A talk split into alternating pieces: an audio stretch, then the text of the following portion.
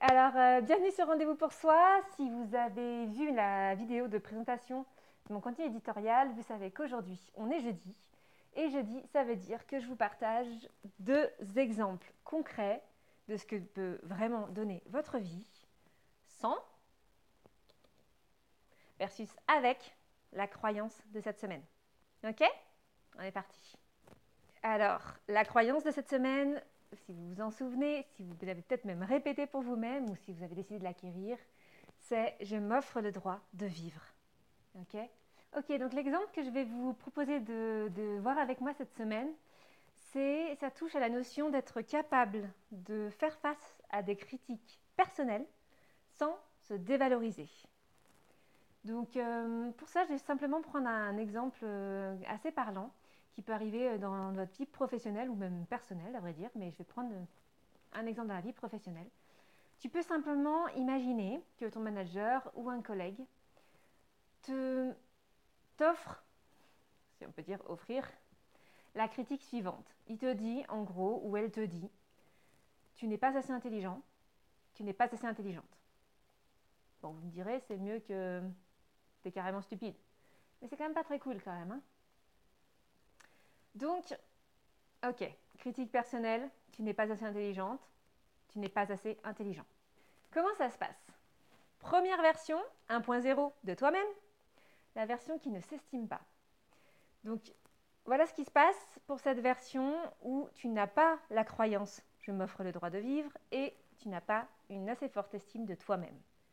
Comme tu ne t'estimes pas vraiment, tu n'arrives pas à distinguer tout de suite clairement la différence entre ton travail et ta propre valeur en tant qu'être humain.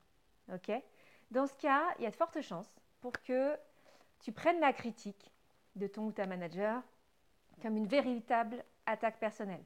C'est clair. Hein? Personne n'a dit ouais, t'es pas assez intelligent. Bon, ok, super. Maintenant, face à ça, et dans cette version-là, tu as alors deux manières d'agir. Donc, soit tu prends la croyance de ton ou ta manager comme étant vraie pour toi. Donc là, en fait, tu vas vraiment te dévaloriser à la hauteur de ce qu'il ou elle vient de te dire, en croyant réellement que tu n'es pas assez intelligent, pas assez intelligente. Ouais. Première version. Deuxième chose, tu contre-attaques par réflexe. Donc en fait, tu adoptes un comportement plutôt agressif qui risque de bloquer toute communication avec ton ou ta manager et c'est pas non plus une super solution dans cette version-là, dans cette version 1.0, tu connais pas vraiment consciemment ta valeur. Et du coup, tu vas croire à tort que ta valeur en tant qu'être humain, elle dépend de ce que tu fais à l'extérieur. Et donc de comment les autres valorisent ou non ce que tu fais. Tu as dans ce, dans ce cas-là, en fait, toutes les chances de sortir de cette critique avec des pensées négatives à ton sujet qui vont encore diminuer l'estime de toi que tu te portes. Ok? Version sans le thème du mois, donc l'estime de soi, et sans la croyance de la semaine, je m'offre le droit de vivre. Maintenant, on va passer à la version 2.0 de toi-même. Dans cette version, tu as une forte estime de toi et tu as vraiment la croyance, je m'offre le droit de vivre. Ok? Tu t'aimes et tu t'estimes suffisamment pour ne pas laisser les critiques personnelles des autres venir entamer ton estime de soi. Dans ce cas-là, en fait, tu vas réussir à prendre du recul sur ce que les autres te disent. Tu crois profondément que tu as le droit de vivre. Ok? Tu t'es offert ce droit. Dans cette situation, tu arrives à prendre du recul sur ce que les autres te disent. Dans cette version-là de toi-même, avec une estime de toi-même qui est haute, tu vas savoir facilement distinguer le fait de, que ce que ton manager ou ta manager est en train de te dire, ce sont ses croyances à lui ou à elle. Ça reflète, en fait sa propre perception de la réalité. ok? Mais toi, en fait, tu n'es pas obligé d'y croire. Tu sais, en fait, et tu es capable de penser librement. Toi, tu es capable de voir les choses différemment. Et en fait, tu te sens OK avec le fait que tu entends cette critique, tu n'es pas assez intelligente, tu n'es pas assez intelligente, ok, mais que tu n'es pas obligé d'adopter cette façon de voir les choses. Tu n'es pas obligé de croire et de t'approprier ce que les autres te disent sans aucun filtre. Et en fait, l'amour que tu te portes à ce moment-là te permet alors ceci. C'est qu'en fait, tu vas entendre les remarques personnelles des autres, même si elles vont à l'encontre de l'amour que tu te portes. Mais en fait, tu sais les remettre à leur juste niveau et revenir à toi-même. Donc dans notre exemple, qu'est-ce que ça va donner?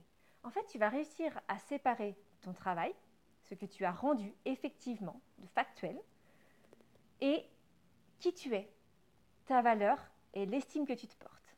Ok? Et, peut-être que tu pourras alors simplement répondre à ton ou ta manager, ok, ce travail que je n'ai rendu, il n'était peut-être pas à la hauteur de ce que tu attendais. Euh, Est-ce qu'on peut peut-être voir ensemble les points précis qui te paraissent insuffisants?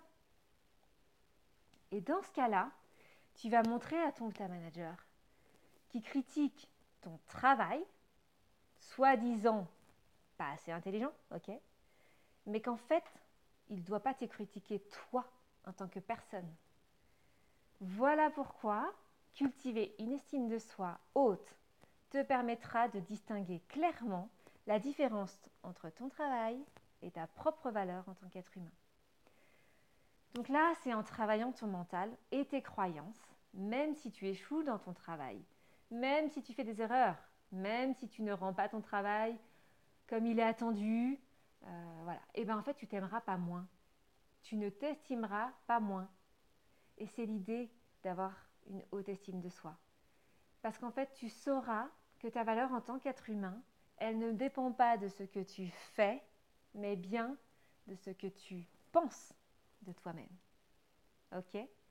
Ça, dépend vraiment du discours intérieur que tu entretiens en toi-même. Et le but, quand je te partage cet exemple, c'est évidemment que tu deviennes la version 2.0, celle qui ne se laissera jamais dévaloriser par qui que ce soit.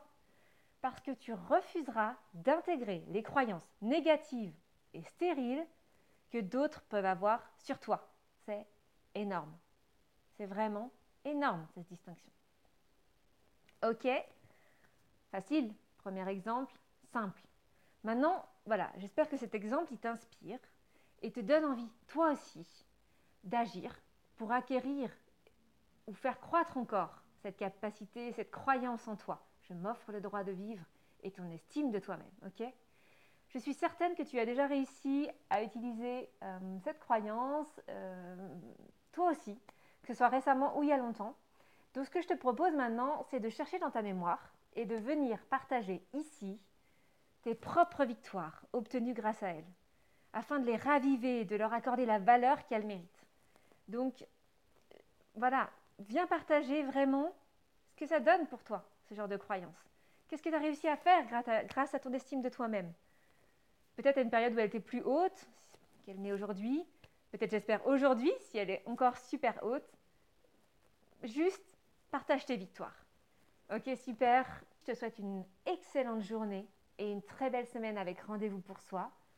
J'attends tes retours et je t'embrasse.